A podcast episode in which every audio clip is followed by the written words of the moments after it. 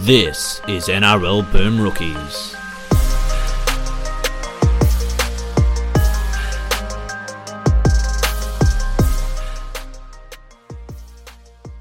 Hello everyone and welcome to the episode of Boom Rookies presented by E S P N. I am Matt Bungard and with me today, Nick Campton. Guess Hello. Who just got back today, them wild-eyed boys that have been away. Oh, I'm very excited to have you back. How was America? Yeah, good. Fantastic. No, it was great. It was great. Um, as you guys, newer listeners probably don't even know me or anything like that, but... Mm.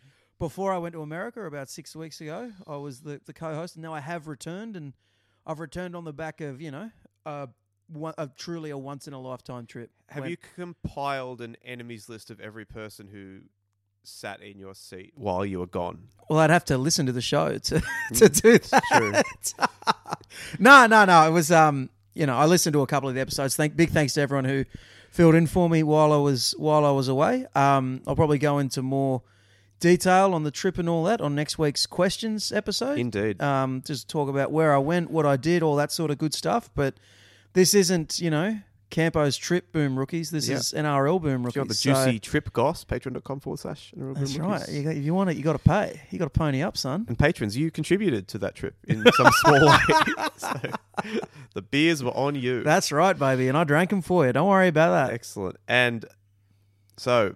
You're back covering rugby league. I mean, what's what's the sort of... You, I asked you if you're going to the game tonight, and you looked at me as though I asked if you spoke Swahili. Well, I, I literally came straight from the airport to, Bungard, to, to Bungard's place to record. Um, so I'm not jet-lagged at the minute, but I'm sure it's going to come and kick me right in the ass in the next few hours. Is that if for I the can, love of the I game can, or because you're out of money? Impossible to say. Hard to say. difficult difficult to confirm at this time. Um, I'm going to try and... Ma- I'll do my very best to make it to the end of the... South Sydney Rabbitohs game, and if I can do that, then I should be able to beat jet lag and get straight back into the, the swing of things footy wise. But uh, yeah, I will I will not be attending the big match tonight. This the sudden death loser leaves town one. Yeah, I will be sadly. Uh, hopefully, I'm still attending at the end of the match. I gotta say, I mean, I have never heard you so down about a big South Sydney game mm. as as you are about this one. Because I listened to the Monday show with Scotty. Yeah, and like, and you've been you know sort of cracking a few jokes as well. Like you know who's gonna take over for the show after you walk into traffic after yeah, South. Yeah, stop like, making jokes about. I know, that. but I never, I never hear you talk about mm. South like that, man. You're all, normally always so confident, even when the odds are against them. Yeah, I'm feeling a little bit better about it in the last couple of days, especially with the outs they've had, and we'll get to that game shortly. But yeah, I should stop making jokes about that stuff. I'm obviously fine, and it's just a sporting event at the end of the day, and particularly um, with the sort of ceremony that's going to be happening in the fifteenth minute. Today oh, okay. in that game, maybe it kind of, and not that anyone said anything to me, but like maybe I should stop making jokes about stuff like that because it's just a game of footy and there's more important things. But yeah, you're right, dude. I'm, in all seriousness, I have been very down on them recently, but you know, whatever. But by all accounts, since they've aired the dirty laundry and all that stuff, the mood around the camp has been a little bit better. So hey, you got to cling on to something, I suppose. That's right. That's what you get when you let your heart win. Damn straight. Um, before we get there, though, we've got to talk about last night's game. Brisbane twenty-two, Melbourne thirty-two. They did it again. It doesn't seem to matter who's in the jersey on either of these teams. They I, find I'm a way. I'm a bit hesitant to give this one. Well, Melbourne did it again. The Broncos just can't just can't do a thing against them, can they? Because mm. this was very much like a yeah. This Queensland was, Cup this was a bit of a wash. This one, like they just both teams just threw out a bunch of young fellas or inexperienced fellas at, at the very least. You know, everybody's got an eye on next week. But I got to tell you, mm. I actually really enjoyed this game. It was game. very I thought open, it was a beauty, very man. competitive. Like, like really open, great attacking footy. And in games like this where there's so many blokes who are out, I feel like the most that you can kind of look for or hope for is young fellas getting a chance and really taking it. And there were a lot of guys who were mm. worth having an eye on in this game. There were three at the Storm in particular. Um, Jack Howarth, who's someone who's been talked about for a, a very, very a long very time. Very anticipated debut. Thought he was pretty solid. Um, our guy, Joey fucking Chan, making his first grade very debut. Very excited about that. Very good stuff. But the the, the the real sort of the real sort of rising star to come out of this Tepai one is Moroá. It's Tepai Moroá. That's, That's right. right. Vindication yep. for George, George did Clark. text me and said, if you don't have an hour segment called Moroa's Moments on tomorrow's show, I'll be giving you zero stars. So... Here's Moroa's moments. He made that line break. It was pretty cool. And that was Moroa's moments. Moroa's moments. But yes, Sua far longer. Sua far longer. Let's let's let's talk Oof. about it. Just just nice that the Storm could unearth another incredibly rapid and like elegant running fullback. To just, I know, it would have been a while, hadn't yeah, it?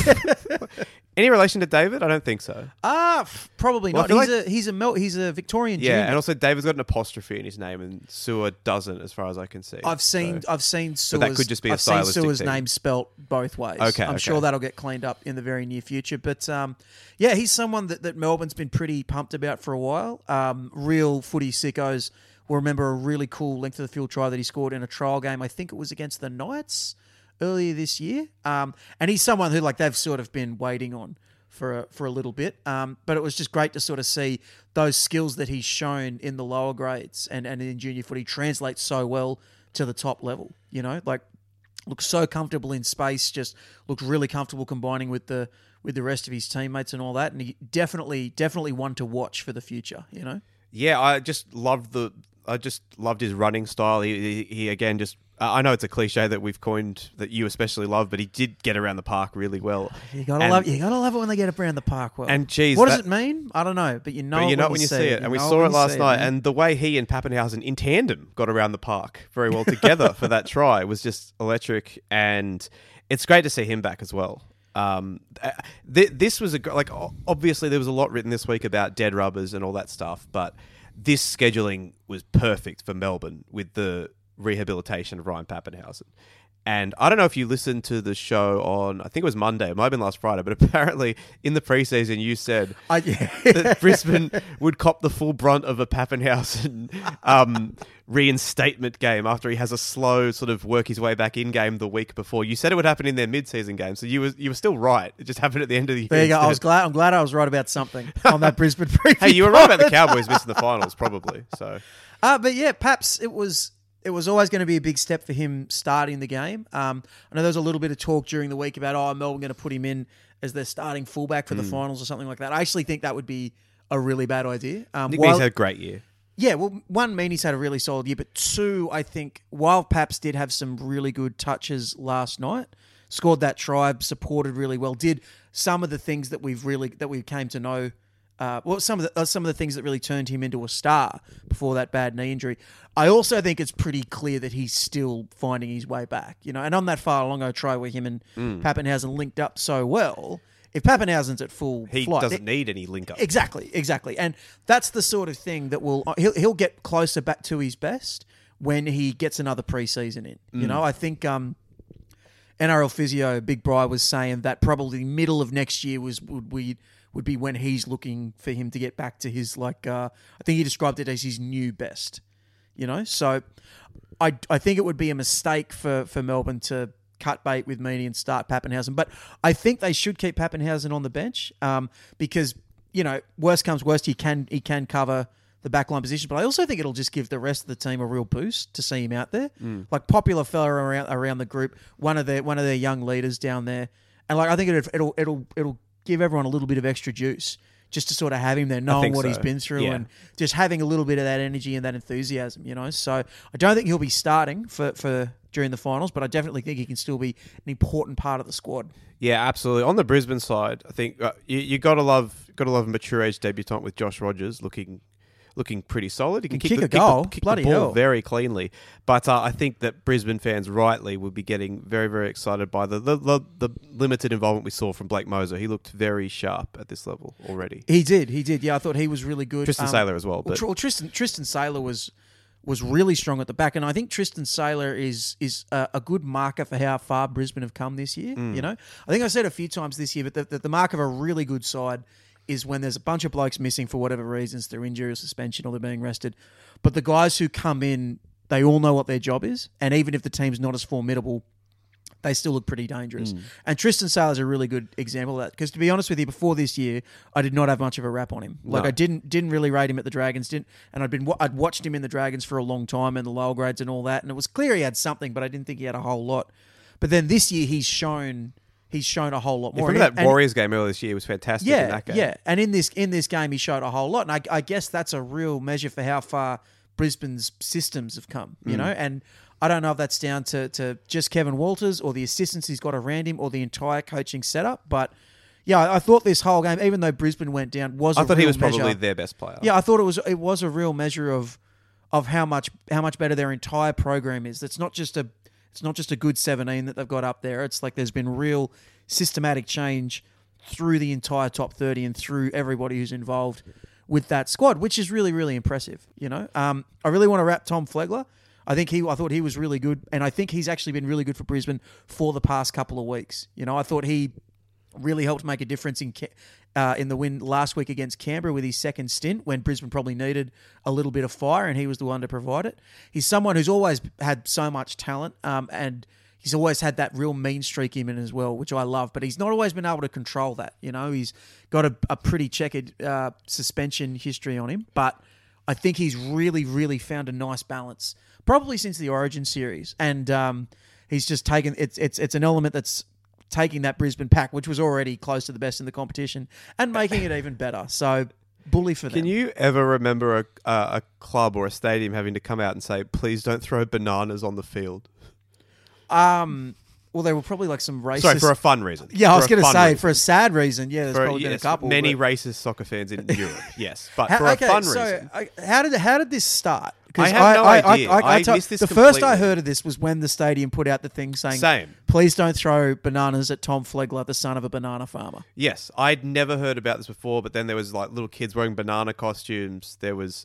There was there were people eating bananas in the crowd. Um, yeah, the big banana, big banana family apparently. But so. but, the, but the crazy thing is, is like, so he's leaving and that's a loss and mm. all that. But it's not like he's been there for ten years or whatever. You know, it's not as if he's some beloved legend. It's still hanging funny. them up. Oh no, it's great. It's just I I never would have thought that the the Brisbane community would rally around Tom Flegler's last game like this. Five hundred hectares though. of Flegler's finest bananas. Hell yeah, up baby! In the North Queensland area of Tully. It's a house in Game of Thrones. It's uh, Jake Clifford's hometown. Oh, shout out Jake Clifford. Uh, but yeah, uh, love the banana shtick, and um, yeah, a, a really fun game. I really enjoyed this game. Like, I went into it with sort of no expectations at all, given the the, the players that were being rested. But I guess it goes to show, and I, I, I do think there is an element of truth to this, by the way. As people all week were freaking out, oh, what about the fans who've paid money? It's like, well, first of all, if you're a fan of like the Broncos, you've been waiting all year to get a look at Blake Moser. You've been waiting a look, or you've been waiting. all year to get a look at a couple of these guys on, on the Melbourne Storm side of things. Like, we've all been waiting all year to see Ryan Papenhuyzen. Like, we we got a great view last night, not just at some guys that are working their way back, but also a great look at some of the future for both of these clubs. And, you know, you, is that a better spectacle than just sort of like two middle-of-the-road teams that have trotted out their full-strength teams, or even worse, two full-strength teams in Brisbane and Melbourne's case who aren't going at one hundred percent because they've all got one eye on next week?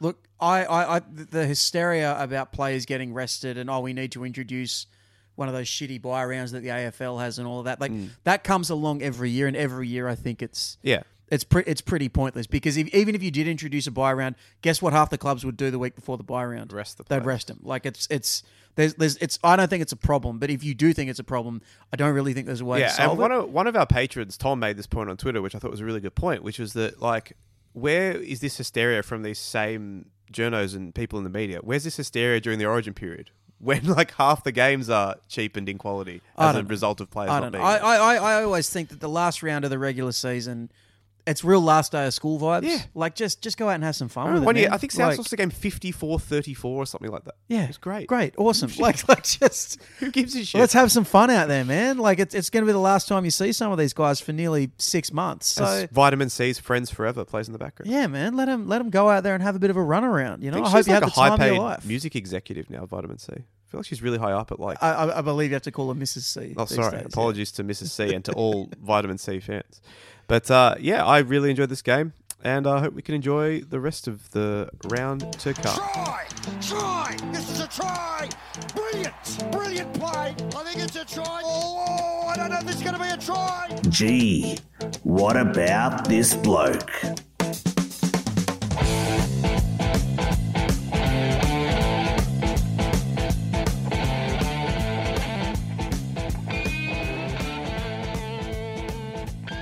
All right, it is time for our last What About This Bloke of the year. We've got a new segment coming for the finals. More on that next week. But for now, it's time for another trip down memory lane to talk about a player right now, sweet spot, the late nineties, early two thousands. Nicholas? So sitting around and naming old footy players is the finest thing a person can do. It's literally my favourite thing to do in the entire world. And listener Jez, uh, a, a Mad Roosters man, um, He's probably better known by his many Patreon pseudonyms. What's he going by at the moment? My name is Matt Bungard and I love Taylor Oh, Swift. Still? He's still sticking with that? Okay, so big Swifty, old Jez. But anyway, he has chosen your friend and mine, Peter Cusack. What a guy. So, uh, yeah. yeah, well, well uh, you know, I'll handle I'll handle the Roosters part of Peter Cusack, sure. and then you handle the other part. So Peter Cusack, uh, an honest front rower. So you roller, just said you're just having the Roosters roller. part, so I get the country origin part? Oh, no!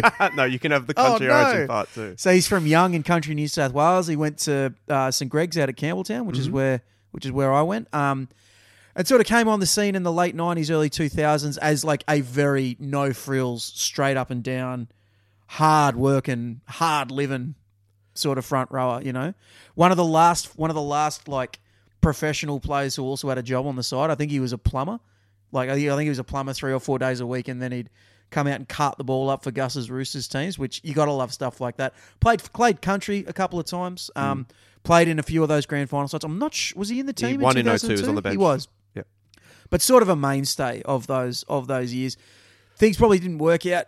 Um, at the end, the it's way the anyone would have wanted. Clubman of the year when they won the grand final as well. Yeah, it's always good oh, club man. Always, always nice when you can say, yeah, you know what, he's a really good clubman, mm.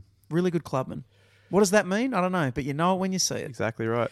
Um, and then finished up at the Roosters. Sort of the there was a bit of a salary cap pinch towards the end of oh four. Didn't play a whole lot in oh four. Missed a lot of the the back half of the season. But when Luke Ricketson got suspended for the grand final, th- Craig Fitzgibbon moved to lock. Adrian Morley moved from prop to second row, and Peter Cusack was recalled for his first game in about two or three months against the against the Bulldogs. From memory, he played about the opening twenty minutes and didn't come back on. So Ricky Stewart has been making weird team selections for a long, long time, and even good, honest, hard-working clubmen like Peter Cusack can end up on the on the back end of it. Do you remember, but before we get more on Cusack, do you remember in, I think it was oh two, possibly oh three grand final, in an homage to the David Beckham pray for his leg injury, uh, the Telegraph put pray for Luke's leg, for Luke Ricketts, on the back page of the Daily Telegraph. I do not Telegraph. remember that. Yeah, because no. he was battling a leg injury, apparently, going into that game. But, uh, yeah. Anyway, yeah, so Cusack finished up at the Roosters at the end of oh four, mm-hmm. and as many sort of uh, it was a elder, tried elder, and tested... Uh, yeah, as many, as many elder statesmen did around that time, he headed to your beloved South Sydney Rabbitohs. Yeah, it's fair to say it worked out better than Shannon Hegarty's move to Souths did. Yeah. I'll start there. Well, not, not, a, not a high bar to clear. A, the lowest bar, some would say. Um, but, yeah, uh, Cusack was sort of like one of these guys that they signed that sort of first ushered in this era of professionalism that they were supposed to be sort of... You know, in a professional competition that they were in, they were still being run like a like a very amateurish organisation in those first couple of years after reinstatement. And Cusack was it, it did precede Crowe and Holmes at court buying the team, but he was one of those that first crop of guys that came in there, and actually you kind of thought, oh, like we might not be total garbage. Do you think that year sort of tipped Rusty and Holmes at court over the top? They're like, they got Cusack cheap. That's an asset we need to be mm. a part of. I mean, I can only hope so because, of course, then he he was their sort of big acquisition in oh five. And then that laid the platform for them to, in the next couple of years, land guys like Roy Asatasi and David Kidwell as well. I was I was going to say he's kind of like a, a, a... You're right. He's a very good bridge from mm. the desperate, pathetic Souths from just after readmission to the, the, the more capable one that sort of emerged a few years after, like a very a, a very competent signing. You know, mm. this isn't signing. This isn't like signing. Um, oh, geez, what were some of the shockers? You'd know better than me. But this isn't just getting a bloke who's going to play three games and then vanish forever. Like this is Peter Cusack, man. This is professional. Yeah. This is this is this is a guy. This is a guy who knows how this game is played and how you're meant to conduct yourself and look after yourself. You know, did he come in? And, did he come in and captain straight away? Not straight away because um, Brian Fletcher was still there. Oh wow! And yeah, speaking of South Roosters transfers, it didn't go great. Although he had some good games, Fletch. And um, then Ashley Harrison was also captain over Cusack. Is Ash Harrison too good for What About This Guy? Uh yeah, he's right he on the edge. A, I think. He played.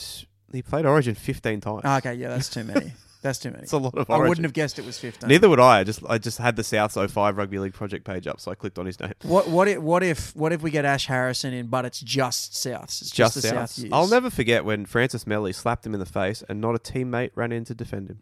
That was or the actually, moment you lost him. It actually was, because he signed for the Roosters the next year. Anyway, so then Cusack did become the captain in two thousand six. And what happened, Nick? Uh, you finished last we and only won, won three games. Three games. The first of which was against the origin-affected Broncos in like rounds like fourteen or Cop something. That, Leon Bott. Yeah. they they actually scored a hectic try that night from memory. But And yeah. the other the other two wins, there was one against Penrith. Yep. And one they, against they, the Raiders. Their, their annual win over Penrith for whatever weird reason. Like, God, even when they were crap, they used to like beat Penrith. Like sometimes didn't make any sense. One against the Raiders, yeah, a, t- a comprehensive twenty-one to eight win, brutal. So yeah, three wins in that year, plus for the punters. That's right. So th- three wins that year, but then of course, oh seven rolls around and they get Asatasi, they get Kidwell, they get a few other guys. That's the year where Joey Williams breaks into the team. That's that's the year where Cusack's leadership has been so respected at this point in his first two years at the club that a guy like Roy Asatasi comes in and he's not made the captain. It's Cusack and Kidwell that are the co-captains. And that's the first Souths team really in my lifetime in oh seven that was... I mean, well, they made the finals for a start, but they started that year with three consecutive wins. One, a, a very comfortable eighteen six win over the Roosters where Cusack played pretty well in. Um, Vungard, Nigel Vungard, another guy that they, they picked up along the way there, got a double in that one. Um, ended up... They got they had David Peachey. The Souths had a really weird team in oh seven yeah. with coach Jason Taylor. Um, but they end up... They end up um, making it to the finals for the first time in my lifetime, which we did briefly talk about last week or the week before because Ben Rogers was a part of that as well. Um, and then, of course, so Cusack's the captain uh, in South's first finals game in my lifetime. So that, that'll go. Always be something. They got smashed, of course. Ah, uh, yeah, but, you know, nice little nice little reward for Cusack. Very, like, he very much uh, taught a lot of those young fellas what life at the top's all about. Yeah, yeah. Really important signing. Yeah, played a couple of games for Country as well. Always nice to see. And then I think he finished up with a couple of years at Hull F C. A, a good, good fella as well, Peter Cusack. I'm, I don't know him personally, but I know a few people from around my old school have had a bit to do with him and all that sort of thing. Everyone speaks very, very highly of him. So Pe- Peter, Cu- Peter Cusack, a, uh, a salt-of-the-earth character. Mm. And, uh, yeah, our last guy for the year. We're not That's keeping right. it going through the finals. No, no, no. We got we. You, you know the new segment. I know. I just didn't know we were punting. That's, and what no, about no, we're not guy? punting. It's just with there's there's a finite number of, of guys. Mm. We don't we don't want to we don't want to. It is it is it is an exhaustible resource. Yeah. Of the many guys that we've talked about this year, which one was your favourite? Uh, I, it's got to be Justin Smith, purely for the purely. for the, I can't believe I'm you weren't here I for wasn't that. There for that, eh? That's so good. See. I, Of the ones Did I you was see here him? for, I didn't run into him. No, I didn't get down to the Justin. bayou. I didn't get down to the bayou. My favourite of the of the ones that you and I did, my favourite's Mick Barney. That was a great one. Too. How he ended up the voice of the Sorting yeah, Hat, and Harry Potter and the Cursed Child. Unbelievable, incredible shit. Great stuff. Yeah, oh. but uh, big thank you to everyone who sent those names in this year. Mm. Um, I've really, I've really, really enjoyed. It's been great. That new There'll segment. Plenty more next year. Yeah, and we're it's, it's only just getting started. Indeed. Uh, okay, let's move on to the first game tonight. Manly Warringah hosting the West Tigers. Um, this is a game that's being played. It, it sure league. is, and and that we can't take that away from any of them, can I we? I know that uh, Tigers fans are excited about Kit Lauli'i uh, debuting, so that's something, I guess. It's good. It's good to see. It's good stuff. No, it's like um, I guess it's it's like we said before. I guess all you can look for is is. is individual performances, little mm. things that you might be able to carry for next year. If I was a if I was a West fan, I'd be pretty keen to see um, Justin Matamua at lock forward. I know there's a lot of West fans who are very, very high on him, very high on his skill as a ball player, and he probably hasn't played as much this year as, as anybody would have liked. I think Fanua Pole, who's been pretty mm. solid at times, he's sort of got more of the run at lock, but I think Matamua is a player with probably a bit of a higher ceiling and, and possibly can be a pretty fair part of the club's future. So I'll be keeping... Uh, I'll be keeping a big eye on him. I, I've got to tell you, I don't know a lot about those West debutantes. I don't either. I just know their fans are excited. Yeah, just well, it's it's worth a crack. That's what that's what round twenty-seven is for, man. Like, chuck the kids I in there my and see how you go. You best know? friend Toph Sipley has another good game. uh, but in, in all you, would, you would love the Tophs, wouldn't mm, you? Oh no, he's turned it around on me. Uh, but like, I think Cherry Evans is still, as Scotty said on Monday, still in the frame for that Kangaroos jersey. And every good performance he puts out there does him no disservice. And he's had a fantastic season. I think if he can put in another masterclass here, that does get him a little bit closer into that frame for that for that post uh, post N R L uh, series that they've got going on. I think he's had a he's had a great he's season, been fantastic, and his consistency in extremely in an extremely inconsistent Manly team is quite commendable. But Cleary's got that jersey. I agree, up. but you know, like, you, all you can do is try your best, mate. That that's right. What happens. That's that's that is all you can do, Matt. Yeah, and maybe Ray Vega will do something cool. Well, yeah, like if I was if I was a Manly guy, I'd want to see more from from Gordon Chan Kum Tong. I thought he had a really strong debut last week. I think it's pretty clear that he's going to be a huge part of, of what this club's doing going forward. And um, yeah, Ray Vega's totally insane, and I absolutely love it. Why not? Like, is there a reason to not have Schuster in the eighteen? If you, like, when there's really nothing on the line, I guess just I guess just, just to try and light to, to keep send, lighting a fire under. Well, him? I I would say it's to try and send a message, but they've tried to send a message to him a few times this year, and it just hasn't seemed to Josh, have really. Josh, if you don't heed this warning, you could be on What About This Bloke in like two years' time. So please, we can dream. We can dream. We don't want I do that. remember I when, he, when he first came on the scene a couple of years ago, and I'm I'm, I'm still a big Schuster fan. I'm a big believer in his talent. Schuster booster, some would a Schuster say. booster, mm. And I can't remember who it was, but somebody after like Schuster's second or third game said, "Bro, he's just the next Felitti Mateo." And I was like, "Man, you say that like it's a bad thing, you know." Oh, wait, were they trying to denigrate him? Yeah, yeah, oh, yeah. That, like oh, that. They were talking him down. How dare you? I know, right? I know. I do love that. Like, there's other guys that like, there's like, oh, he's the next John Sutton, he's the next Dave Taylor. Well, yeah, yeah, that's awesome. That's, that's great. Like, what, a big fella that throws flick passes. No, that's a feature, not a bug, man. Yeah. Um, um, the the Manly player who impressed, who's really impressed me over the last couple of weeks is Tolu Kola. Mm-hmm. Got a got a, a good run of fullback last he runs week. Fast. And, well, yeah, like he's always had that athletic ability, but I think putting it together and sort of putting that athletic ability, ability together in the seniors can be a little bit of a, it can be a bit, it's a big step, you know, for, for guys who have been physically dominant at the junior level. But I think Cole has, you know, very quietly made some good progress this year. And he's someone that with one more preseason under his belt, it wouldn't surprise me if like next year is the really big mm. breakout season for him. Because I think he's shown a few flashes here and there and, and all of that. But I think he, he's really, really starting to get there. I was very impressed with how he went against Canterbury. Mm. And I'll be looking for another big performance from him in this one. Yep, uh, I'm going to tip Manly. I'm just going to tip. I'm going to tip West just because. Sure, why not? Yeah, why not? I hope. I, I tell you, I hope West turn up and put on a big one for Coruscant, because I think in a really shitty team this year, he has tried every single trick he knows to to get. You him can't going. accuse him of being one of those guys that gets a big contract and phoning it in. Well, that's it. And West have got a couple. I've got a couple I've got of guys. History of guys doing that. Who kind of do that, but uh, yeah, Coruscant. I think he he was already very high in my estimations, but he's stayed there and maybe even risen a little bit this year, because it would have been very easy to turn it up and take the money and do all that, but he's never he's never stopped scheming, never stopped hustling, so very Indeed. good stuff. Indeed. Um, Souths have been sliding more and more into favouritism as the week has progressed, and I feel like if you just bet against Souths like head to head every game this year, you would have made a substantial amount okay. of money, because it feels like they're favourites every single week. Talk me through this one, man. What are your thoughts? What are your feelings? What we're do you, what, going what, what do you want to happen? To win. What do you think's going to happen? Uh, I think we're going to win. Okay. Um, not just because of the stuff we talked about on Monday and earlier today with like how I think the mood has picked up around the place since everything got aired out. It's it's honestly more to do with the, the guys the Roosters have not playing more than anything else. And I love Corey Allen. I think that Junior Pauga's got a huge future ahead of him. But Like, you know, I think Latrell, Manu is a reasonably fair trade-off. I think Tom Burgess, J W H is a reasonably fair trade-off. But you lose Daniel Tupou on top of that. And suddenly, I think the advantage clearly swings towards Souths. Um, the other part is they haven't played a game at home in a really long time. And mm. it's a place they don't lose a whole lot of games at, A N Z Stadium. It's a place where, particularly against the Roosters, they've had a bunch of success recently. Would you say recently. It's a fortress? I wouldn't go that far, because they did lose to the Bulldogs and the Raiders there this year. But, but,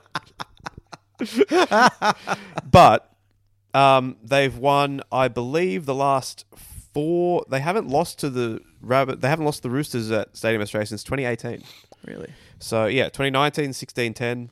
Uh, twenty twenty was the sixty to eight. The Make a Wish, the Corey Allen give it the ball, well, the A J game, life. And then twenty-six sixteen, Latrell breakaway try, and then twenty-eight sixteen last year. So, um, yeah, they, they've had their number at this stadium, and I know that doesn't mean a whole lot, because you know it, it's just it's really it's it's you know twenty minutes away from the other stadium where the Roosters have had a fair deal of success against South, including earlier this year.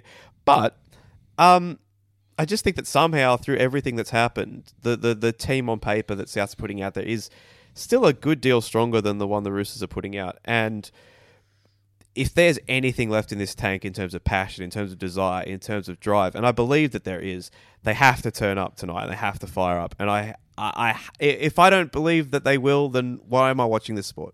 That's the spirit, son. Yeah, this, this I've been flip flopping on this one kind of all week. I sort of started out with, I know both teams have guys out, but I think that South missing Latrell is bigger than anything the Roosters have got missing. You know, that's sort of where I arrived when Hargraves was out and Manu was out. And even though Tsupo is still an important player for them, I don't know if that's enough to tip my scales back to back to South, you know, because even though the Roosters do have some guys out, they a lot of what has made them effective over the last couple of weeks is still there. Like Teddy's still there, Suoliti's still there out on the wing. Mm. You know, they've still got Lindsay Collins up front. They've still got Brandon Smith. Smith was really good against them in round three as well. Very, very. His, I very, think his best game of the season. Probably. I do too. Yeah, very strong. Um, I think Victor Radley's been playing really well these last couple of weeks, and I, I think I've said this on the show before, but I actually think Radley is maybe the Roosters' most important player. Wow. Not that not their best player, not their best player by any means. Yeah. But like when he's when he's on and he's linking the well, attack. When his passing is going, yeah. the attack gets going, because Walker and Ki- like Kiri is a natural second receiver, nearly always has been, mm-hmm. and Walker at this point in his career is much more comfortable in that role. So when you have Radley operating as the first reliever, all of a sudden they can actually score points. Mm. But then when he doesn't, and if that's due to suspension or ill form or whatever, yep. all of a sudden things just kind of fall apart. Yeah. So him sort of, fair. him sort of hitting form and the Roosters sort of finding something over these last couple of weeks, I don't think that's a that's a coincidence. No. You know, and like if I if I just look at the different ways that a game like this plays out, like if it turns into a yardage battle, I think that favours the Roosters, because I just don't know if Souths are going to quite. I'm glad it stopped raining, because it was raining this morning. Yeah, yeah. I don't think I don't quite think Souths have the the muscle in the middle field or the yardage in their back five to go with the Roosters in that respect. Even if someone like Tupou's out, because the the Roosters, you know, they still have Collins up front, they still have Tedesco and Suoliti out the back. Like that's yards, yards, yards. You know, so I think the best way to Souths to approach this is quick, fast footy, mm, run and gun. Absolutely. Cody, Damian Cook, Cameron Murray, get Tallis Duncan out there. Like, really go quick, go quick, go quick, go quick, and dare the dare the Roosters to go at that same sort of breakneck pace. I feel like that's their best path yeah. to victory. Uh, I'm surprised you think that the Roosters have a clear advantage in the middle. I think that, like, because I said Brandon Smith was their best player round three. The other guy I thought that was their was best Hargraves, player was yeah, Maria Hargraves. He was, yeah. And that, to me, is such a gigantic out, and I just don't see them having anywhere near the amount of firepower like off the bench that South do. I think that Jai Arrow, Jaime Saleh and Tallis Duncan are better than anyone that the Roosters are going to be bringing I, off I, I, I'm going to be interested to see if Arrow if Arrow actually does come off And I was going to say, I will be surprised to see, A, who they start with, and B, if we don't see some Cam Murray on the edge again in this game. And maybe some Keon in the middle, because mm. I think Keon has really struggled in the last few weeks, and I think that maybe they need to change something up to get those guys firing. Yeah. And whether it's whether whether that's tonight or whether that's, I think Cheekham's being named to start is a bit of a clue that maybe Arrow's going to come into that position instead. We'll see what happens, but um, yeah, that, I, that, see that that's kind of what I'm thinking. I'm, I'm this this is just me guessing, because yeah, again, I've yeah. been. I've been, you know, boozing my way across America for six weeks. I've not been dialed in, but I think Arrow is going to start on that edge, mm. and I actually don't. Like that, I would, I would, I would want Arrow to be part of that middle rotation, because then if he is, at the at the very at the very least, at the very least, it's a, it's close. Yeah.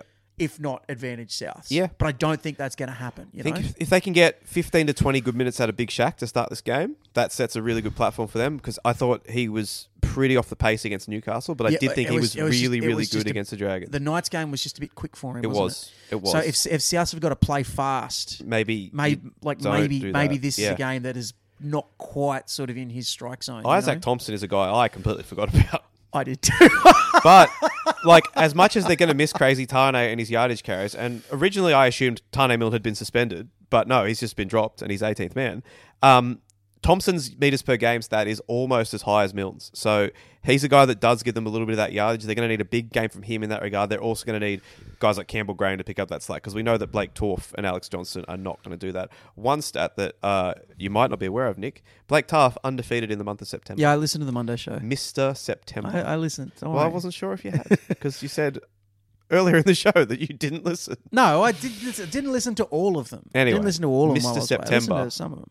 Um, I we talk a lot about South. I want to talk about the Roosters. Mm. I really like Siwa Wong. He was awesome He's, last week. He, I know they put had, he had to go out in the centres and play out there for a while, but I thought he did a job there. And before he had to go out there, I thought he was really impressive in that back row spot. I'm a big fan. I'm a big fan. The, the, like, there's been a lot of talk of, about him out of the Roosters for. for oh, the a while Roosters now. unearthed another really good back. Oh wow, rower. They, they they signed another junior rugby player, and they're going to turn him into an awesome back rower. Well, Who could have possibly well, could have, could have grow possibly up. seen this going? But yeah, I think they've sort of been. Um, they've been a bit short at second row all year because, you know, Angus Crichton had had those had uh, those troubles away from footy that he yep. was that he was working through, and Tupanua was sort of in and out on the side, and they found a bit of stability with with Nat Butcher out there. But I think Wong is someone who's got a massive, massive future in that position. I agree. I, I have been he's extremely impressed with him. Yeah, I completely agree. Terrell May's had some nice touches when he's been out there too. So, yeah, they got they got a couple of really nice players. It'll just be very interesting to see how they use that bench, whether the whether that is the team they end up going with. Like right now, Drew Hutch is in, named in the eighteenth man. Nath White's out of the squad for now. We'll see what they do. I don't know about having a Harve as the eighteenth man and also having Sandon Smith on the bench. It seems like a bit of a curious one, but we'll see what happens. I'll tell you, uh, I'm torn here because you've made some good points about South. Thank you. Um, but I also caught up with friend of the show, Josh Brandon in L A, a mad Roosters fan. One of the great men. One of the last things I said before I left his house the other day was tipping the Roosters on the show for you, brother. Yeah, well, he is quite possibly the, the, the, the best dude we know. So, so I've got to do it. Yeah, I got totally I got I got to tip the Roosters for beloved patron Josh no, Brandon. Totally understand that. I the moral of the story there is you can buy my love. Yep. Uh, Just sign, sign up to the Patreon and I'll so, say whatever you want. Uh, I will be tipping South Sydney. I think it is going to be a really good game. Um, just hoping that it's it's a fun night. Everyone has a good time. Uh, yeah. Um, I've. I've Anything else to say? No, I'm just trying to think of how many times I've seen them win live this year. I think it's like five, but like me and Pop together have only seen two wins this year. Heartbreaking. It's not, it's not great. It's not great. One of them was against the Tigers. That barely counts. What what jersey are you wearing tonight? Sattler. Yeah, nice. Yeah, yeah you gotta, gotta you got you gotta, gotta you gotta you gotta dig deep on this one. Yeah, couldn't wear the Ron Coote tonight. It's his no, night. It's his night. It's Cootie's night. That's true. How, how many points do we need to win by to win the Ron Coote Cup for like the twelfth consecutive year? Uh, you, will, will, will it was his, twenty eighteen. We've got to win by three. Will his son, John Coote, be there can you to, if South, to air some grievances? Can you imagine if South's up by two with a minute to go and they kick a field goal to claim the Ron Coote Cup on aggregate? The most coveted trophy in rugby league. Actually, no. The funnier outcome is the Roosters are down by four and take the two as time expires to ensure they don't lose the Ron Coote Cup. That would Cup. be awesome. Would that ever happen? Definitely not. Well... Well, does the Ron Coote Cup mean anything at all then? That's my question. The Ron Coote Cup used to mean something, it man. It really did. We all used right. to be a real country. Yeah. Um, we used to build things. Yeah, we did, didn't we just? Uh, speaking of games that mean very little, oh, I guess it means a little bit. Uh, the Dolphins are hosting the Waz in their farewell to their uh, maiden season. Yeah, I, I, I think you guys said on the Monday show, the Finns have just sort of run out of gas. Yeah. You know, like the the worry for them was always going to be the, the depth of their squad as, as the ravages of a season sort of took over them a little bit. And I think they've sort of been waiting for the end for a good couple of weeks now. Having said that... Mass restings for the Waz. So. Well, mass restings for the Waz, but I also think that the Finns, even if it was a fully strength Waz team, I think the Finns were, are going to be right, would have been right up for this. And I think they're going to be right up for this. I think they're going to get a big... There's going to be a big crowd up there. Okay. There's a lot of Warriors fans in Southeast Queensland. You know, I think uh, I think a lot of the Dolphins fans will come down for the last game of the, of the of their inaugural season. And if you're looking at that team, it's as good a looking Dolphin team as there probably has been yeah, in a few weeks. I you agree know, with that. They got both the Bromwiches, they got Kafusi, they got Lemuelu. What a find he's been for him this year. Uh, Nick, I'm not the biggest fan of Nicaragua, but he keeps he keeps creating points for them. O'Sullivan's in, Aitken's in, Tabuai Fido's back at fullback where he belongs. There's things to like about it. There's mm. things to like about it, you know. And with the with the Warriors opting to sort of spell a lot of their boys before the final series, I think that it'll sort of drag them a bit closer down to the Dolphins' level. So I'm hoping we get like a fun, open, breezy yeah. game of footy, you know. Yeah. I want to see the Hammer like run a long way and score. I haven't seen that in a good couple of weeks, man. Yeah. I want that. I want that for you. I want that for him. I want that for us, for all for of us everyone. out there, bro. Yeah. And let's not forget, like, uh, Asako's in the running for the Kernovine medal as well. So if uh, if A J gets a couple on Friday, uh, he, he he'll need to score in this game to get it. So. Well, I'll t- I'll tell you I'll tell you this. We'll, we'll we'll name our teams of the year a little bit later in the final yep. series, but Jermaine Asako is on the wing mm. in my team of the year. He has, and he's my comeback player of the year as well. It's the. The wing's been a surprisingly deep position this year. It has been, but really the, good players. But the, the you so, could just the, pick both Knights wingers. Yeah, you really could. But the the Jermaine Asako comeback has kind of it's been maybe my favourite part of the Dolphins story this year because Asako after last season I thought he was going to be out of the league. Like yeah. he's he was at Brisbane. Wasn't I thought working. that hot, that low light from the Q Cup would be the yeah. last we'd ever see of it. Went to the Titans, was really poor there. Had that horrible moment in the in the Queensland Cup finals last year. Where if you guys haven't seen it, It's golden point. He drops the kickoff, knocks it on in the in goal, then goes for a short drop out that doesn't go ten, and the other team kicks the goal and scores. I still blame the back row for touching. But then for him to come back and and not just get to back where he used to be, back when in his younger days when he was the rookie of the year and all that, but in my eyes surpass that football, you know, and and put up the kind of numbers that, you know, twenty-three tries in a season is is a lot, you know, like. Dom Young b- broke the Knights' all-time record for tries in a season the other day, and he's got twenty-one. You know, it took nearly it took uh, how long? It took fifty years for a Sharks player to score more than twenty tries in a season. You know, Val Holmes did it in two thousand sixteen. That's the first time it happened. For Jermaine Asako to set a record, set records like this in his club's inaugural year when his team has only won eight games, is just, to me, exceptionally impressive. And it's not all catch. There's been a couple of catch and falls. That happens if you're mm-hmm. a winger. But he's also scored some absolute scorches. He's been awesome. Been, scored some beauties. And while the Dolphins have sort of had their ups and downs this year, he personally has never wavered. You know, he was fantastic in that first win against the Roosters. And when that happened, it was like he got all his confidence back and all those things that it, I thought he'd lost and that he was never going to be able to have again. He got them all back, and you, yeah. you just you just love to see that, you know. So yeah. no no no shots at A J. This is not a shot at A J or anything like that. But I really hope Asako does get that top try scorer thing. It would just yeah. it would really it would really really. Cap he's got a, like twelve of them. A he great can story to for me. Yeah, that's the that's the thing. Yeah. Um, yeah. Yeah. Look, there's not really a lot to analyze on the Warriors side of things. They're resting everyone. They've had a great season. We'll talk about them more next week when they're fully strength and hosting either well not hosting either uh, being in our top four finals game. So. Good for them. Pretty much, yeah. The the one guy I am excited to see is uh, Tane Taupiki, who's only played a couple of games this year, but mm. I have liked what I've seen. He was the yeah, Queensland yeah. Cup Player of the Year in twenty twenty-two, playing for the... I can't remember, but he got Player of the Year, so... He, he he's someone who um, looked, looked looked reasonably sharp. Looked, did look sharp, for, yeah. For so I think if there's a there. if there's a couple of clubs who are who are after a fullback, I think. Having a look at Tane Taupiki could be... There's, there's worse things that you could do. There there's sure worse is. things that you could do. Sure is. Uh, Penrith. Well, who, hang on. Who, who are you tipping oh, in Finns. That last one first? Finns. Yeah, you know, I'm going to... A sentimental Finns up. Mm. All right, Penrith hosting the Cowboys. Uh, this game could either mean everything for North Queensland or nothing. Having said that, I don't really think that it changes my opinion of how this game's going to go all that much. Yeah, this is... Um, I, I, I feel like... I feel like... Penrith are going to come into this one wanting to sort of work, like just work a few things out, like forget about last week, get a good, solid performance in for the finals. Mm. Um, on paper, I would give the Cowboys a chance, but like they've just been so inconsistent this year, and like every time I think they've turned the corner, and we're going to start seeing the very best of them, they stumble over and and, some, and someone fucks something up, and they're all back to square one again, you know. And I actually think. If you if you were assembling the kind of team that could that could match Penrith or take down Penrith, you would give it a lot of the characteristics of this of this mm. North Queensland side. Like they've got a couple of really good yardage middles, but they've also got like a, a terrier in the middle who can lead the line speed and pass the ball really well. And you know, some, they've got and then they can score tries from anywhere. They can score tries from anywhere. Space. They've got in in Scott Drinkwater, they've got a guy that can win games on his own. They've got a big rangy back five who give good yardage but can also finish chances. The Cows kind of have everything they need to be dangerous, which is what makes it so yeah. fucking I will say, I when f- they just don't get there. I, I'm not trying to be a dick here. I forgot you could still miss the finals when I said this could be a meaningless game for the Cowboys. I forgot that they... I, f- I assumed that you were in. I forgot that you, they could win this game even yeah, if Souths yeah. win and still make the finals. So regardless of what happens on Friday, I apologise. Uh, this game will put them into the top eight pending uh, the Canberra game on Sunday, should yeah. they win. So Cow- Cows absolutely have it.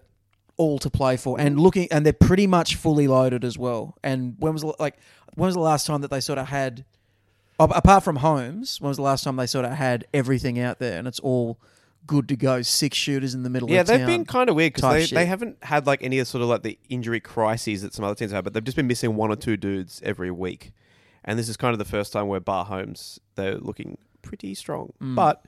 Yeah, look, I, I just find it very unlikely that... And I know one of them's already happened, gambler's fallacy and all that, but I just find it very strange and very unlikely that Penrith would lay an egg at home two weeks in a row. It just seems really... Yeah. yeah. Like, well, yeah, you bet, you're betting on the house on that one, aren't you? Mm. Um, I, I'm I'm interested to see how this Luke Summerton goes.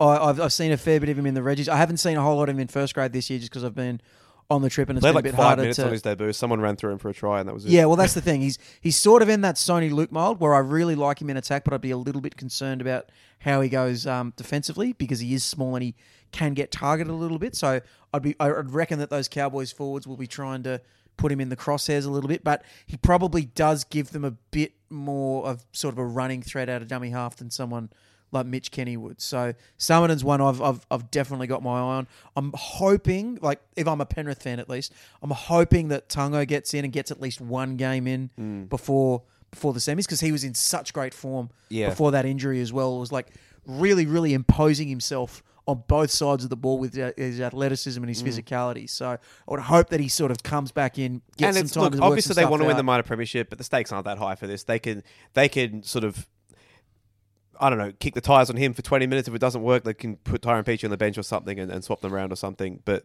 it, it's good for Penrith that, like, doesn't matter a gigantic deal to them whether they finish first or second, that they can play around with some stuff and also gets shake some of the cobbles off a few of these guys. A lot of these guys haven't played that much footy recently, like mm. guys like Cleary, for example. And, yeah, I, I think that they can't be worse than last week for a start. And I really think that they'll be hyper-focused on their attack particularly. I thought that last week they had more than enough ball to win that game. They just had no idea what to do with it whenever they got near the Parramatta try line. But the Cowboys are a team that you can get at defensively. We've seen them We've seen them ship a few point system teams in some games this year. And, yeah, I, I think that this will be a sensational chance for Penrith to right the ship a little bit before another yeah. title push. I, I get what you're saying about the attack, but I, I feel like in the past when Penrith sort of had a couple of games where they've scratched around and not been able to score points, to get back to sort of point scoring best, it's not like they redesign their attack. They just sort of focus. They just sort of become more manic with their intent and their intensity. Like, it's not like they don't think their way out of their attacking problems. They just, like, yeah. fucking blast their way through it. You know, they just decide, well, you know what? We're just going to run over you, man. And, mm. like, what are you going to do about it? And most teams can't do anything about it. So I'm thinking that's what we're going to get from Penrith. We're get, we're going to get, like, fired up, you know, smoke coming out the nostrils, I'll see you in hell type shit, you know? Yeah. And uh, the Cows, again, on paper, they have the sort of team that can maybe not match that, but certainly sort of, you know, give a little bit as they get it. But I, yeah, man, it's just, it's just, it's been, a, it's just been so inconsistent in the showing mm. of it this year. I want to give Zach Laibert a, la- a rap. I like Zach Laibert. Yep. I think he'll probably end up being a back rower, but pretty handy guy out in the centres, man. Big, rangy, good footwork, good offload.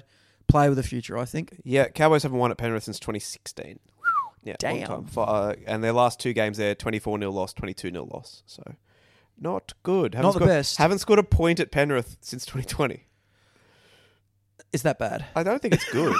uh, I think they'll score some points in this game, but I will be tipping the Panthers. I'll I'll I'll, t- I'll take the Panthers as well. That's that's and with the you heart can just and relax with the head and enjoy the weekend. If the if the if the Cowboys lose, right? Let's be honest, I won't relax and I won't enjoy but it. But if the Cowboys lose, you're in, right?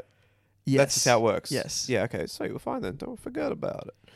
All right. Uh, Dragons hosting the Knights. Um, yeah, Dra- Knights resting a couple of dudes. Not like mass restings like some other teams, but no Ponga. Still no Hastings. Maybe they'd rush him back if this game was important. Uh, Lockie Fitz on an extended bench. Uh, yeah. Um, resting Frizz as well. Yeah, Frizz as well. So I'm I'm nonplussed for this game. Um, I gotta, t- dude. Even though Pong is out, I am still looking forward to, to watching the Knights. They just Newcastle. play such a soul. S- hey, I just said Newcastle. In oh, nice. I thought you said you've got soul. Well, like, you do. That's great. Yeah. Um. Yeah. I, do, I just love the way they play their footy. I love how expansive they are. I feel like Adam Elliott has really unlocked something for them over these last couple of weeks, and it's funny. Like, his season in Newcastle has almost been a mirror image of his season with Canberra last year, where start of the season he's like coming off the bench and playing a bit of edge, and it's just not really happening. And you're kind of thinking, what were they thinking getting this bloke?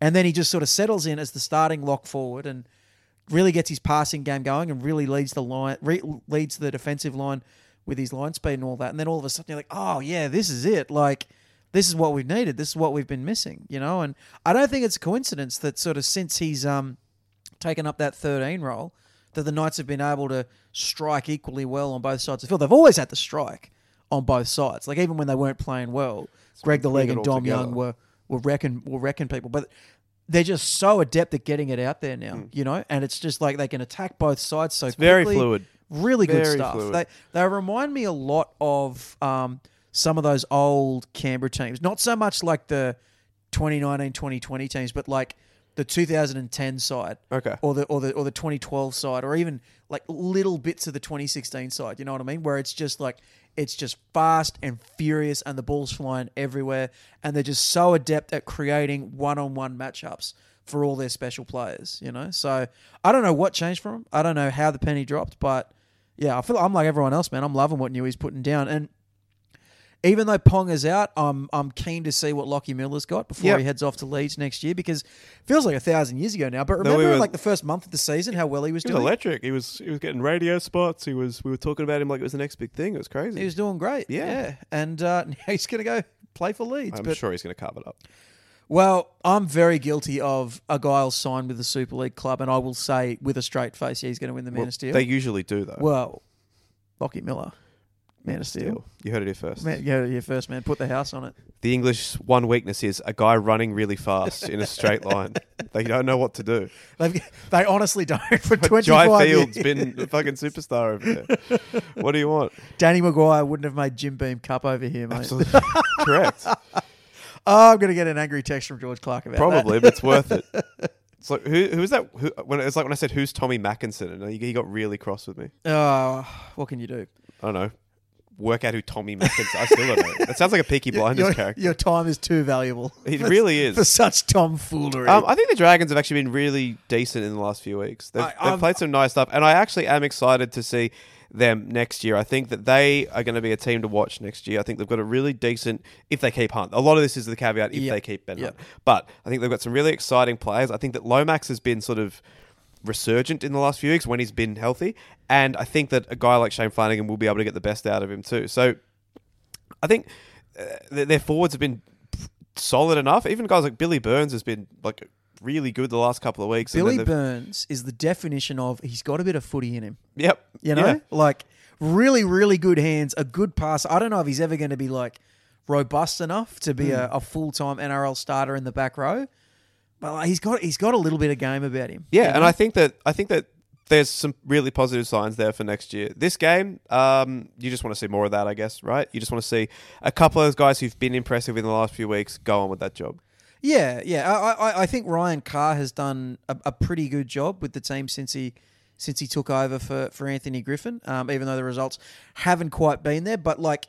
You see how, how somebody like Dan Russell, for example, who was one of those mature age debutants, but has looked pretty capable since he came in in the back row. You know, I think he's probably started there for the last four or five weeks now. So little little little things like that. You just want you just want to look for little things like that. Um, don't know if they're going to have enough for the Knights. No, but I do think they'll they won't go out there and disgrace themselves. I don't think. I think they've sort of been going along a little bit better than people think, and I think they've got one last big effort in them, and I actually think that might not be the worst thing for the Knights. Weird stuff. You know, like, like a couple of hard rounds mm. and then maybe two or three. You know what? A mirror image of that Sharks game last week okay. where the Dragons sort of go with them for a little while, probably not as long as the Sharks were able to, but make the Knights earn it, and that'll pay off for the Knights down the road. You I know feel what I mean? Like when we were kids, the Dragons and the Knights was like a Sunday afternoon Channel nine fixture. Like they played each other all the time. Well, early two thousands, they were both yeah. like, they weren't just good, they were like big famous yeah, teams as yeah. well. Like, Trent Barrett. The, yeah, because the Knights had Joey. And Gasnier. Of course, yeah. And look Nathan Blacklock. Do you want to just keep naming Dragons players? But like, this is what brings me to my next point. We, this is the first time they're playing this year, and this is the fourth year in a row they've only played once. That is strange. Yeah. Yeah. Knights for me. Well, maybe the abundant, uh, the abu- the strangeness which abounds in this matchup mm. will rub off on the Dragons. I hope so. So I'm going to tip them for no reason whatsoever. Sure, you know not? Why? Because it's the last round of the season. That's right. Okay, Sunday afternoon, starting on the Gold Coast, the Titans hosting the Bulldogs. Here's Taylor rolling the ball end on end. He's after it. He might have got it down. He thinks he did. Oh! Cold train car. Let's not waste any preamble here. Why am I tipping the Titans? Because I haven't tipped them yet. They're the only team I haven't tipped, and I saved this tip all year. Oh, really? Yep. And it, I mean, I'm nice not going to win, but uh, yeah, I'm Coltraining the Gold Coast Titans to hopefully end this wretched Coltrane season on a high. Here's Taylor rolling the ball end on end. He's after it. He might have got it down. He thinks he did. Oh! Coltrane Carp. a second train has hit Skilled Park. Are you tipping the Dogs? Because that'd be funny. No, no, I'll tip. I'll tip the Titans as well. I've, full yeah. disclosure, I haven't put my Coltrane tip in since yeah, I Declan left. Yeah, Declan Pup Campton has streaked ahead of you. He's also gallivanted around the place. Yeah, Pup's over in Europe. Yeah, man. Went to a Bayern Munich game the other day. Man, he's going. He's going to a Liverpool game tomorrow. Yeah, he told me. Yeah, it's sa- he's going to see the same guy play twice because he was playing for Bayern Munich and he signed for Liverpool overnight. Yeah, he told me about that. So he wants to buy. A, he, so the the him and his partner are flying to Liverpool the morning of the game, dropping their stuff, going straight at the game. He wants to buy a jersey when he's in Liverpool there. Mm. I think he should buy the jersey of this guy, Thomas Gravenberch. Yes. Yep. Because, like, every time you wear it, you're like, oh, man, remember when we saw this guy it's play for two story. different clubs in a week? Yeah. Uh, and I presume he's a good player because he went over for a He fair barely packet. played for Bayern. He was an Ajax wonder kid who yeah. was very, very highly rated, um, but barely featured for Bayern. So I think he should buy, like, a, a jersey with this fella's number on the back. But Pup said, no, apparently the thing now is if you wear a jersey with a name and a number on the back, it's shit house. I can't keep up with it's this weak. stuff, man. It's, it's cringe. Hella cringe. That's what I, he I said. I can't keep up with this stuff. Me either, man. Like, it, it, is, it, I, I, it's like, it's it is, it's weird to wear a jersey now. Is it cap? I, I believe it is cap. So, yeah. Um, I buy, mean, the, buy the jersey, Pup. I'm telling yeah, you. Also, son. like, you just come back here. No one will care. Yeah. We're at here. What are they going to do? Put you in soccer jail? Yeah. Actually, that'd be a terrible jail. That, that, that might be the worst jail. I'm not going to soccer jail. Jesus. But like, even if the even if the fellow, I can't, I keep forgetting his Thomas name. Gravenberch. Even if Gravenberch turns out to be shit, still a story. And you're walking around with the jersey on, and they say, "Oh, who the hell is that?" And you say, "Well, mate, mm. pull up a chair." And here's the story of how I saw this guy play for two different clubs in the same I've week. I've called him Thomas Gravenberch four times. His name's Ryan. I'm thinking of Thomas Gravison, the old Danish player. Who is fantastic. Yeah, who played for Celtic and Everton. So I'm going good. Sorry, Ryan Gravenberch.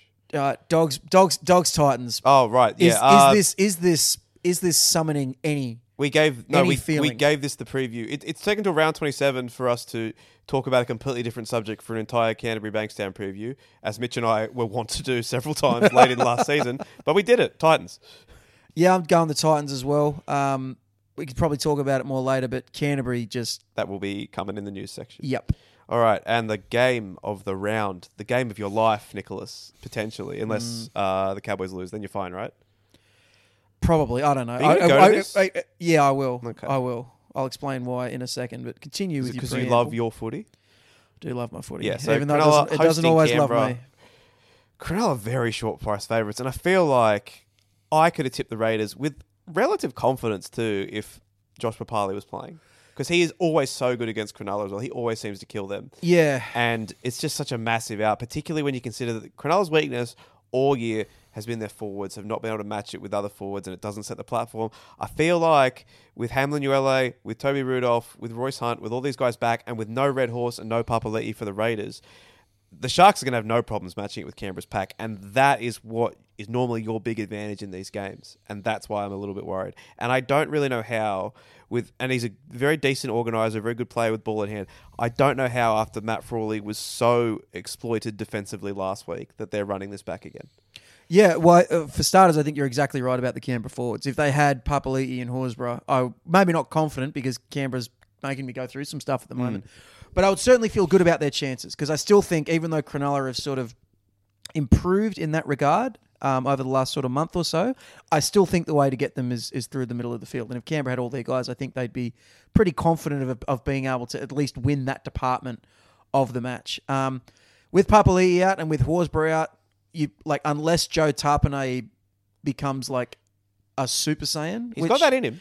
He does, but like he's going to have to go Super Saiyan for them to, to me. Yeah. He's going to have to go Super Saiyan for them to have a chance. Not to win, in this to game. have a chance. Um, because what sort of Canberra's done with some of their personnel decisions over the last couple of weeks has just been absolutely indecipherable to me. And I listened to the Monday show and you and Scotty were talking about uh, what's happened with Whiten and Croker and Frawley and Rapana and all that. And I actually think you guys, you guys probably didn't nail what my biggest issue with it is, right? And my biggest issue... isn't that Croker got dropped, right? Mm. I can like I don't like that that's happened, um, but I can completely understand if you look at the team, and you think, you know what, he's not in our best, he's not, he's not one of our best two centers anymore, and if he's not one of your two best centers, you can't be in the team. I was like, that's fine, right? I would disagree with that, but that's okay. But like, if you are going to do that, if you are going to drop him, why the hell wouldn't you put Seb Chris, who is a natural centre and had only played centre this uh, before this year when he got moved to fullback?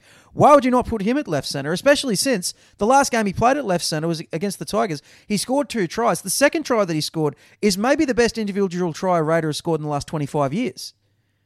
Why not put him at left centre? Why not leave Jack Whiten at five eight, the position that you've been training him to play for the last half decade now? And I know why put Jack Whiten in a position that he hasn't played at club level in over five years to keep Matt Frawley in the team. I don't want to, like, no shots at Matt Frawley. Matt Frawley, a capable backup half. But why are you moving all these things around? Why are you stacking? Uh, why are you putting a centre on the wing, a five eight in the centres, and then putting a backup five eight up against the most dazzling attacking edge in the league in the Broncos? Yeah, you could understand. Why would you do all if, these things? You could understand it if the six you were trying to accommodate was some transcendent talent. And again, we're not knocking Matt Frawley. No. But he's like a, he's a replacement level half in the N R L, which is a million times better at a sport that you or I will ever be. But, like, seriously, it, for, for the amount of moving pieces that they had to shuffle around to get to get that setup that they had last week, it was a lot. I, ju- I just I just do not see the I, I do I do not see the. Do you the, think there's any chance there's some the late changes turning behind this one? Hey, do you think there's any late changes? I have no idea, man. I have no idea. Like I've I. I am I am completely off the reservation this one. I have no idea what they're thinking. I have no idea what they're trying to do. How much better will you feel if you get to the game on Sunday and Whiten's at six and Jared Croker's back in the team, or Seb Chris is back at centre and Bertie Hops is on the wing? I'll I'll feel as long as like Whiten at five eight is the big one, right? That that's the that's the one that is just that that is the one that was totally baffling to me, because while Whiten has played centre in, in rep teams before, even when he's played centre in those rep teams, he hasn't been a great sort of like structural defender. He's great at hitting blokes, right? He's really powerful. But even if you go watch some of those origins, some of those test matches, he backs away a lot defensively. And then when he does race up, he invariably either gets the wrong person or doesn't lay a hand on anyone. Like, to me, playing Whiten in the centres and Chris on the wing and Frawley at five eight last week directly cost Canberra the match. Yeah. Because of those, how many was it? Five or six Brisbane tries. They ran straight tries. Through Frawley well, on two or three. Well, yeah. Ezra, there was the Ezra Mam try on the other side of the field. Yep. Apart from that, every single try came down that edge. Yep. And on several of them, Whiten did exactly that, where he raced up and didn't even get a shot on anyone. Brisbane just went round him easy. Mm. You know? So if they go into it with that same strategy and Whiten's out in the centres, and I, I, I'm just... I'm, it, it's just, It's just sort of... really, really getting to me, because to me, it's the... It was so concerning last week. It made me worried for next year, and I've got problems to worry about for this oh, year. Look, if, look if, he, if he trains there all the time, he'll be fine. Mm. Like, but he just doesn't train there because he hasn't played there again yeah. at club level in five in years. Five years. Mm. Um, and yes, yeah, so, and, and and to me, using Whiten in that way kind of sums up some of the, the real problems that the Raiders have had had had had with getting the best out of Whiten. Like, in the game last week, I'm sorry if I'm all over the place on no, this one, fine. But again, I've been up for like twenty-six hours no, no, straight. You're all good. In the game last week, right, when Rapana got sin-binned, Jack Whiten, the Dally M winner, the Clive Churchill medal winner, one of the best Raiders of the of, of the twenty-first century, in a key game that the team needed to win to try and lock up a home final, was standing out on the wing that was when weird. They were chasing a try. You mm. know what I mean? And like, that's not a shot at Whiten. He was out on the wing because he was playing centre and Chris had to go to fullback, so Whiten has to push out a spot, right? But like, why is the team constructed in a fashion where that's where one of your one of your most experienced and one of and whatever you feel your, about Jack Whiten, he is the most likely guy to make something up and out of nothing. Well, like he's he's he's one of their most experienced players, he's one of their most decorated players, he's one of the most accomplished players, and in a key match, he's hanging out on the wing getting a cold. You know, like how how how does if the rules brought you to that point, what use were the rules? Mm. You know, what like what what are you thinking? What are you looking for on that one? You know, so yeah. And then again, that that's the main problem I have with it. I also really, I just really don't like Croker sitting on the bench like that. Like yep. either play him or don't. It seems like a very weird player to have on the bench. He's not ever going to. I've never heard Jared Croker an impact sub. No, no, and like even if he, if he's if he's not going to start in the centres, just play him in reserve grade, right? Yep. Because I think. And this is the sentimentalist in me. I think he's come back from too much to have his career end just sitting on a bench. Play him in, play him in reserve grade, so at least he goes out playing, yep. right? I think that's fair. You know, and yeah, so I'm just, it's it's crazy how sort of much I've crated on Canberra since I yep. since I found that out. I, I, I, so I found out that they were doing. I watched this game, that Brisbane game last week. I woke up at four a.m. in Kansas City to watch it on watch it on my laptop, mm. and I woke up and I had like eight. Or nine texts from different people saying, what the hell's happening with this team?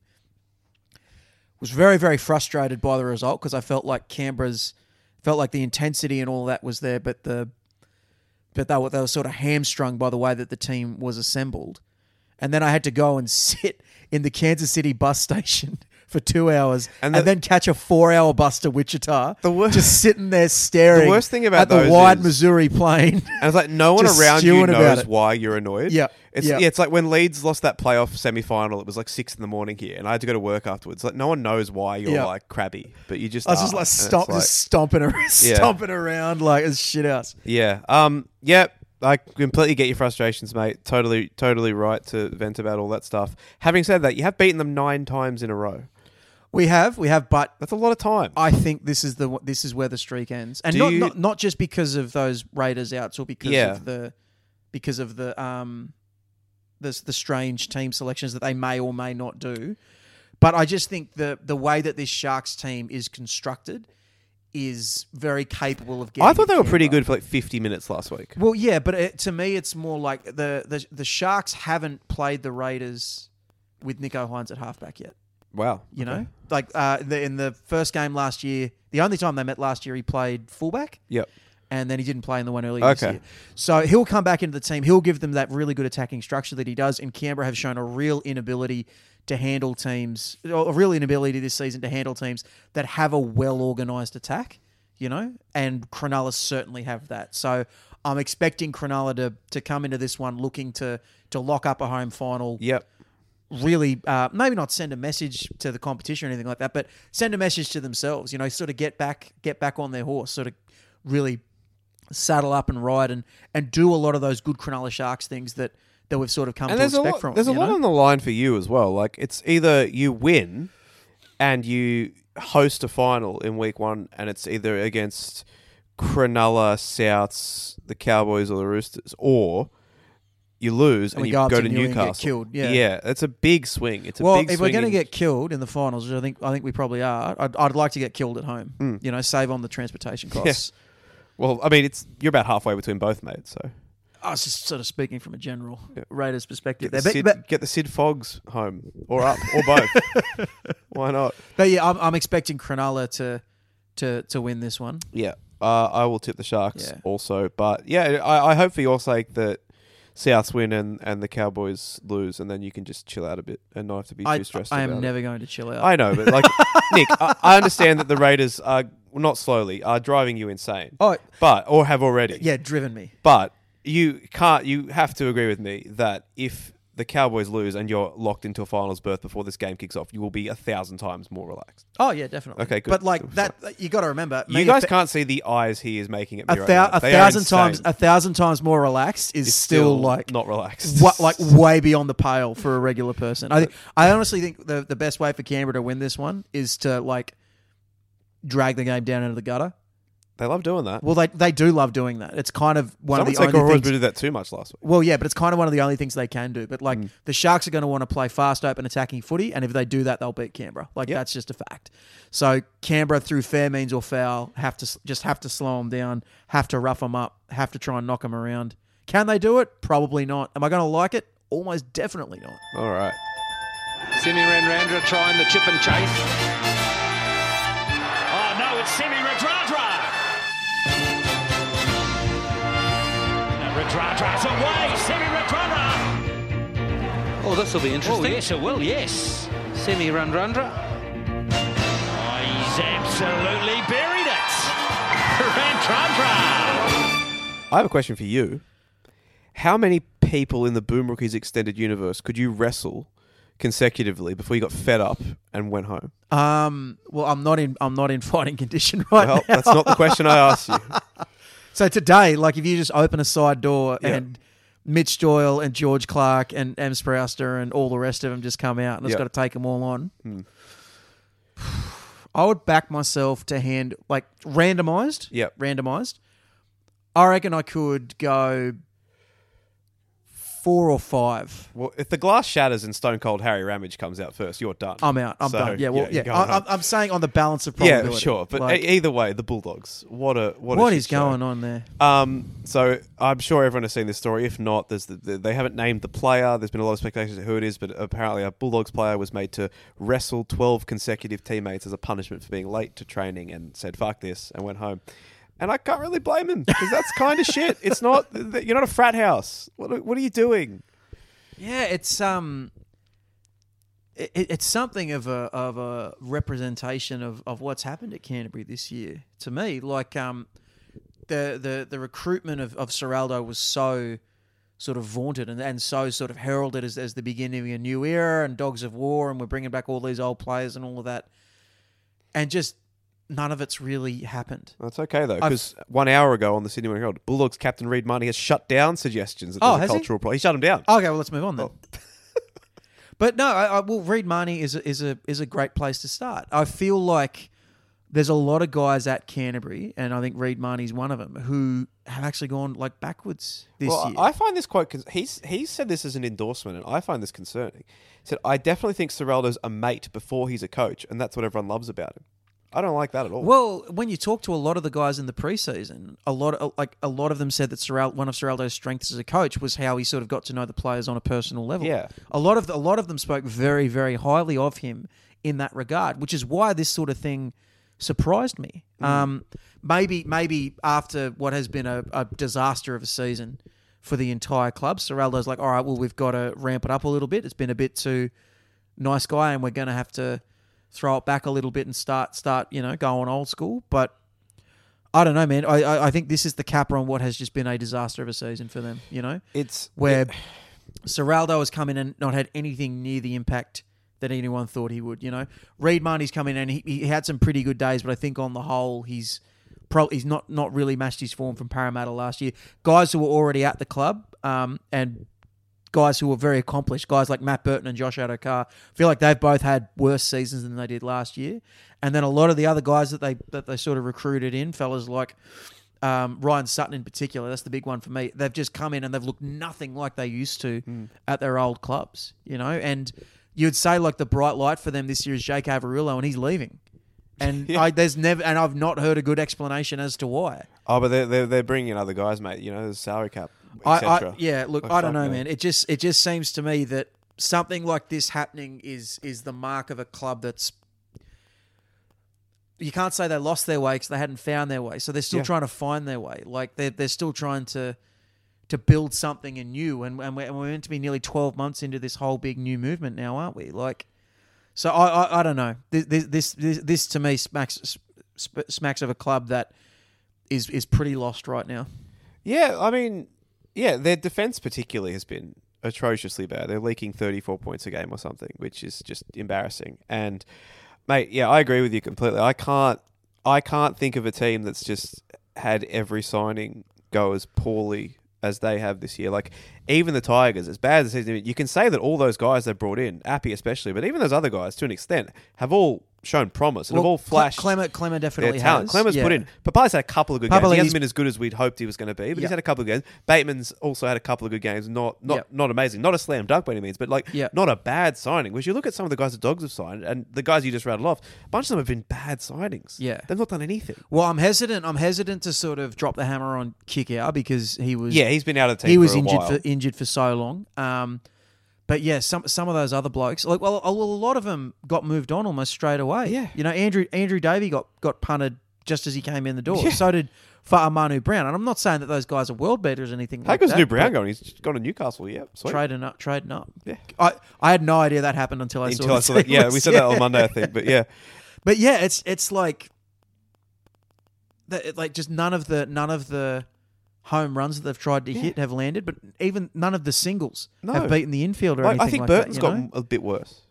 I think well, I, I, I agree with you. And the, the confusing part with that is he started the season pretty well. Like I thought he had a pretty good sort of opening month to the year, and now now he is a player who looks like he's lost his way. And even a guy like Alamotti, who their fans had big raps on coming into this year, who looked pretty solid, started really started well, really well. And then it and Jacob Carraz as well. The big we were, we were all about the big Wahash yeah. over a few weeks. That went quiet real quick. Yeah, so I yeah, they're just They're a club that is totally lost. Blake Wilson's been okay. Good work, Blake. Nice one, Blakey. But yeah, you're right, mate. It's it's Just it's totally frustrating that apart way. from Kikau and Adokar, which we all knew were going to be like good signings when they're on the park, and when they have been on the park, they've been good. The rest of them, yeah, Reed's gone backwards. I think like to lose Averillo, but then have the money to sign Liam Knight. Like none of this makes any sense to me. Yeah, um, none of it makes yeah. any sense. Lost, lost. That's the word. Sorry, Stephen Crichton will fix everything. Fuck me, Jesus. Uh, Cam Murray's resigned for Souths. You happy about that? Stoked. But he hated the club. I thought he wanted to you, go play rugby. Did you honestly ever think there was any risk no. of him going to rugby? I I never not. thought so. I, mate, all... the Rugby World Cup's apparently started. Did you know that? It hasn't started yet. Okay, starting good. starting good starting soon. All right. Well, regardless, they've played some warm-up games. Have they won them? Have they lost them? They have not won a game since Eddie Jones came back as That's coach. Not, is it, how many have they played? Five. That's a lot of games. Yep. It's like four countries that play rugby. Yeah. So uh, anyway, uh, yeah. So Cam Murray staving off interest from rugby, and great. T- I think is it possible that they rushed this through just to get the bad vibes out of the club? They're like, everyone shut the fuck up. It's possible. Cam Murray's re-signed. Leave us alone. So that's good. This press conference is over. Pretty much. Uh, yeah. I mean, what a player. Has not been at his standard of excellence the last few weeks, but I think that all that stuff that's going on the field, you can't really use that as a stick to beat him with. And hopefully, comes out tonight and uh, celebrates his re-signing with a big one, a Fingers big crossed. old showing. And Dylan Edwards also re-signed, and I think at the rumoured price or the reported price of eight hundred and fifty something a year for four years is a great deal for who well, I think is their most important player. Let's uh, let's pour one out for the Dylan Edwards' over underpaid or underrated talk. We can never yep. do it again. It it's over. Gone. It's done. We're finished. I don't want to hear any more stuff about how underrated he is. I don't want to hear any more stuff about how he's underpaid. I don't want to hear any of that. Dylan Edwards is really good. He's got a contract that reflects that. We all understand. We all accept it. It's great. He's awesome. Yeah. Uh, I mean, it's weird how the narrative on him has twisted and turned so much in two years. He went from underrated to overrated to we talk about this guy too much to he's their most important player, which is weirdly where I sit right now, which... I mean, what a story that is in itself. But um, yeah, great bit of business for Penrith. Local lo- local pundit has take. Yeah, that's uh, that's the story. He's great. He, he might not be the best fullback, but he's the best fullback for them. That's right, and it's been that way for a long time. So yeah. I'm glad he's staying there. He, he's he's sort of in that zone where it would feel very strange to see him play for another team. Yeah, I wouldn't. I don't think I'd like it. I don't think I'd like it at all, Nick. Um, you know, other, you know what I don't like at all. What don't you like? Josh Hodgson retiring. Yeah, it sucks, doesn't it? Great yeah, stuff. Look, it's been coming for a while. Really it's was a really a was a lose-lose for Marnie and Hodgson in that uh, transfer. Wasn't yeah, it? yeah, it was. Like like we said, this has been coming for a while. I think it's sort of been in the water since Hodgson got shut down for the year with that neck injury. But even before that, um, you could kind of tell that that last knee reconstruction was probably the one that tipped him over the edge. Um, I've probably I've waxed lyrical about Josh Hodgson on this show plenty of times before. I think he's the most transformative Uh, recruit that Canberra's had in my lifetime. Um, I've said before that signing him was like going from living in black and white to living in colour. He kind of changed everything when he arrived in twenty fifteen, and so many of the good things that have happened to Canberra since are directly related to to his signing and, and his um, his impact on the club. I hated that he left, um, even though that he was old and broken down. Like, if you're going to be old and broken down, be old and broken down with us, man. You know, but you yep. know, it doesn't always end that way, and um, I actually feel really sorry for him uh, having his career end this way, because he's someone who has a real sort of pure love for the game, and he'd spoken plenty of times about how he wanted to play until he was thirty-five, thirty-six, thirty-seven. He wanted to play as long as he could, and, you know, not everyone gets to be that way. You know, sometimes your body just doesn't just doesn't uh, stand up for you the way you want it to. So yep.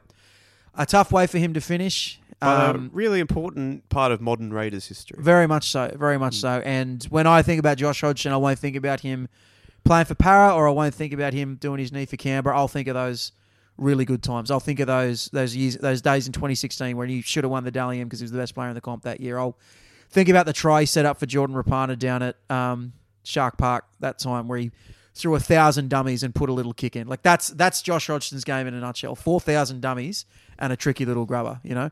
Or I'll think about later that year when he hurt his ankle in the loss to the Sharks in the first week of the finals. one hundred percent should not have played against Penrith in the second week, but he did. He just dug deep and found a way to do it. And Canberra won, and they went to the prelim for the first time in twenty years. Or I'll think about how he had that blinder in the twenty-nine prelim. Or I'll think about how he let out the boys in the grand final the week later. And yeah, uh, a, a very, a very, very special player to me. Yeah, of course, and rightly so. All, all right. my go- all my guys are getting old and retiring, and I don't like it. Yep. You got any other news? No, that's it. Good. Let's get out of here then. But before Let's. we do, a quick thank you to the people in the top two tiers on our Patreon subscription service. If you'd like to support us, go to patreon.com forward slash N R L Boom Rookies. You get access to our Discord server, a third show every single week, merchandise discounts, and lots more. Chris Avnell, Dave, Rocky and Rafi, Stu, Wayno the Old Coot, Two Black Eyes Can't Be Told, Alex Sergicomi, Bruce the Pom, Butsy, Call Me, King of the Mountain, Chewbacca Snuffleupagus, Cindy Moses, Dan Cullinane, David, Doc Hogg, an anonymous backer, Ed Burton, Frankie, Jace Felix Farmworth, Jason, Joel Wrigley, John, Josh Brandon, Kicks Out Out of the Comp, Lachlan Hancock, Lifelong Dolphins Fan, Luke Charles Smidmore, Mads, Taylor's Version, Matthew Duggan, Michael, Addicted to the Shindig Murray, Mister Beefy, Morgan Watkins, My Name is Matt Bungard and I Love Taylor Swift, My Name is Matt Bungard and I Love the Canterbury Bankstown Bulldogs, My Ding Ding Dong is Hard and I Am Sad, Never Trendy, Pat McManus, Pete Fulcher, Reese Brown, Rowan Edwards, aka Rowan Edwards, Roxanne Clark, Score Swans, Stuart Sacked, See You in Vegas, Shunter, Ty, The Black Vegetable, The Zygote Broncos, Thor, Tom Hardy, Watch Me Widdop, Watch Me Nano, Was, and West Slice Podcast. Thank you so much for your support. And to everyone who just listens, thank you as well. Missed you. Missed you. Missed all you guys. You really struggled with that one, didn't you? Yeah, I'm on the uh, I'm on the MacBook where we record, and because Mac's a piece of shit, doesn't scroll down the page properly. So ah. Uh, shout out to another patron. I don't think he's on the list, but Boston Panther. Yep. Good man. Oh, you good. met up with him? Met up with him when I was in Boston. He's yeah. a good fella. Had, had some good footy yarns, great times. You got to love it. You got to love it. Yeah, dude. And if you want to have a yarn with me when I go to the States, all you got to do is become a patron and move to America. Yeah, it's really easy. It's There's only there's only two steps. Punters hate this one simple trick. All right, Cambo, we'll be back hopefully on a happy Monday with both our teams are in the finals. Fingers crossed. Fingers crossed. Enjoy this week, guys. It's gonna be. It might be a long time before you see your team again. And That's it's, right. And it's good to be back. I miss doing the show. All right. Back back in town. Boys, back in town. All right. Feels like you never left. Say goodbye. Goodbye, Bertrand. That's goodbye from me.